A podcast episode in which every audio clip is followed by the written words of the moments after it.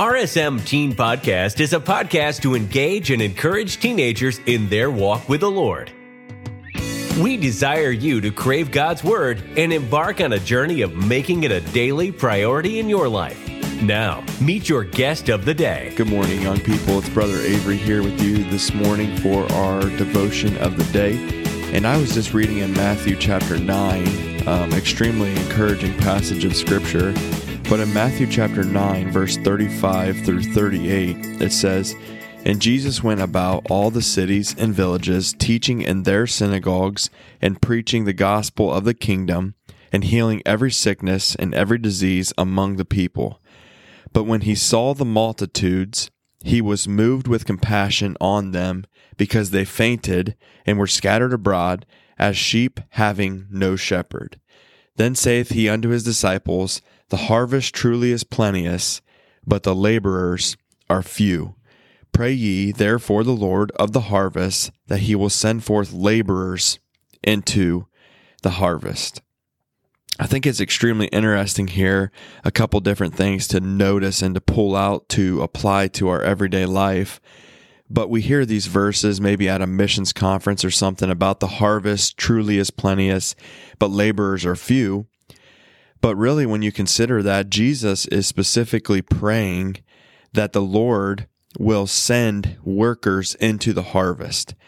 And so I don't necessarily know what the plan is for your life or what you plan to do um, with your career for the rest of your life. But I want you to consider that there are individuals in this world that are wandering around, that are lost, that are searching for answers.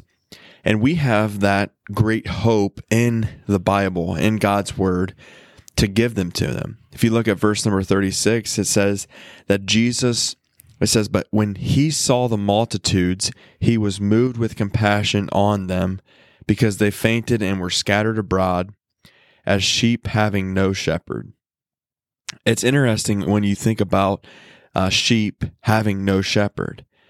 I don't know if you have much of a farming background or um, if you know much about animals whatsoever, but I can just tell you to look at your dog or look at your cat.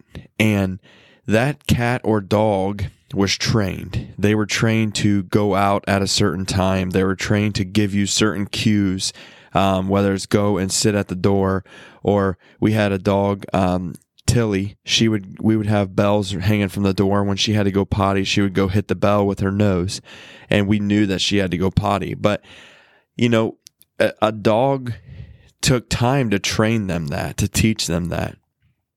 And Jesus was moved with compassion when he looked over the city and the individuals there, because they had no shepherd and they had no direction. They had no clarity, and they're wandering through life and they're making bad decisions. And and so who is it in your life? You say, hey, I'm not old enough to be a leader.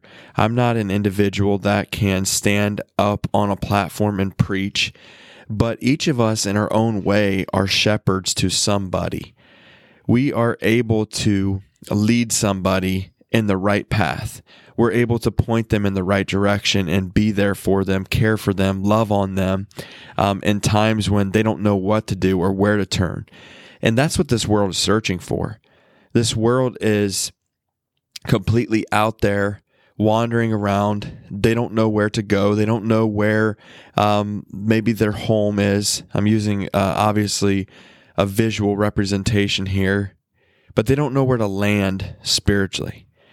And if we don't have young people that are going into their schools and going into their friend groups and going in and shepherding people, loving on people, guiding them, directing them, just encouraging them in the right way, look, the harvest is plenteous. Hey, there's more than enough work to be do out, done out there.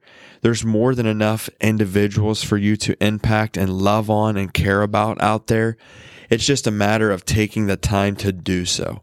It's a matter of um, saying, hey, look, I, I have a massive need for my friend group, and I'm going to be a leader. I'm going to get grounded in God's Word. I'm going to pray for these individuals, and I'm going to shepherd them and lead them.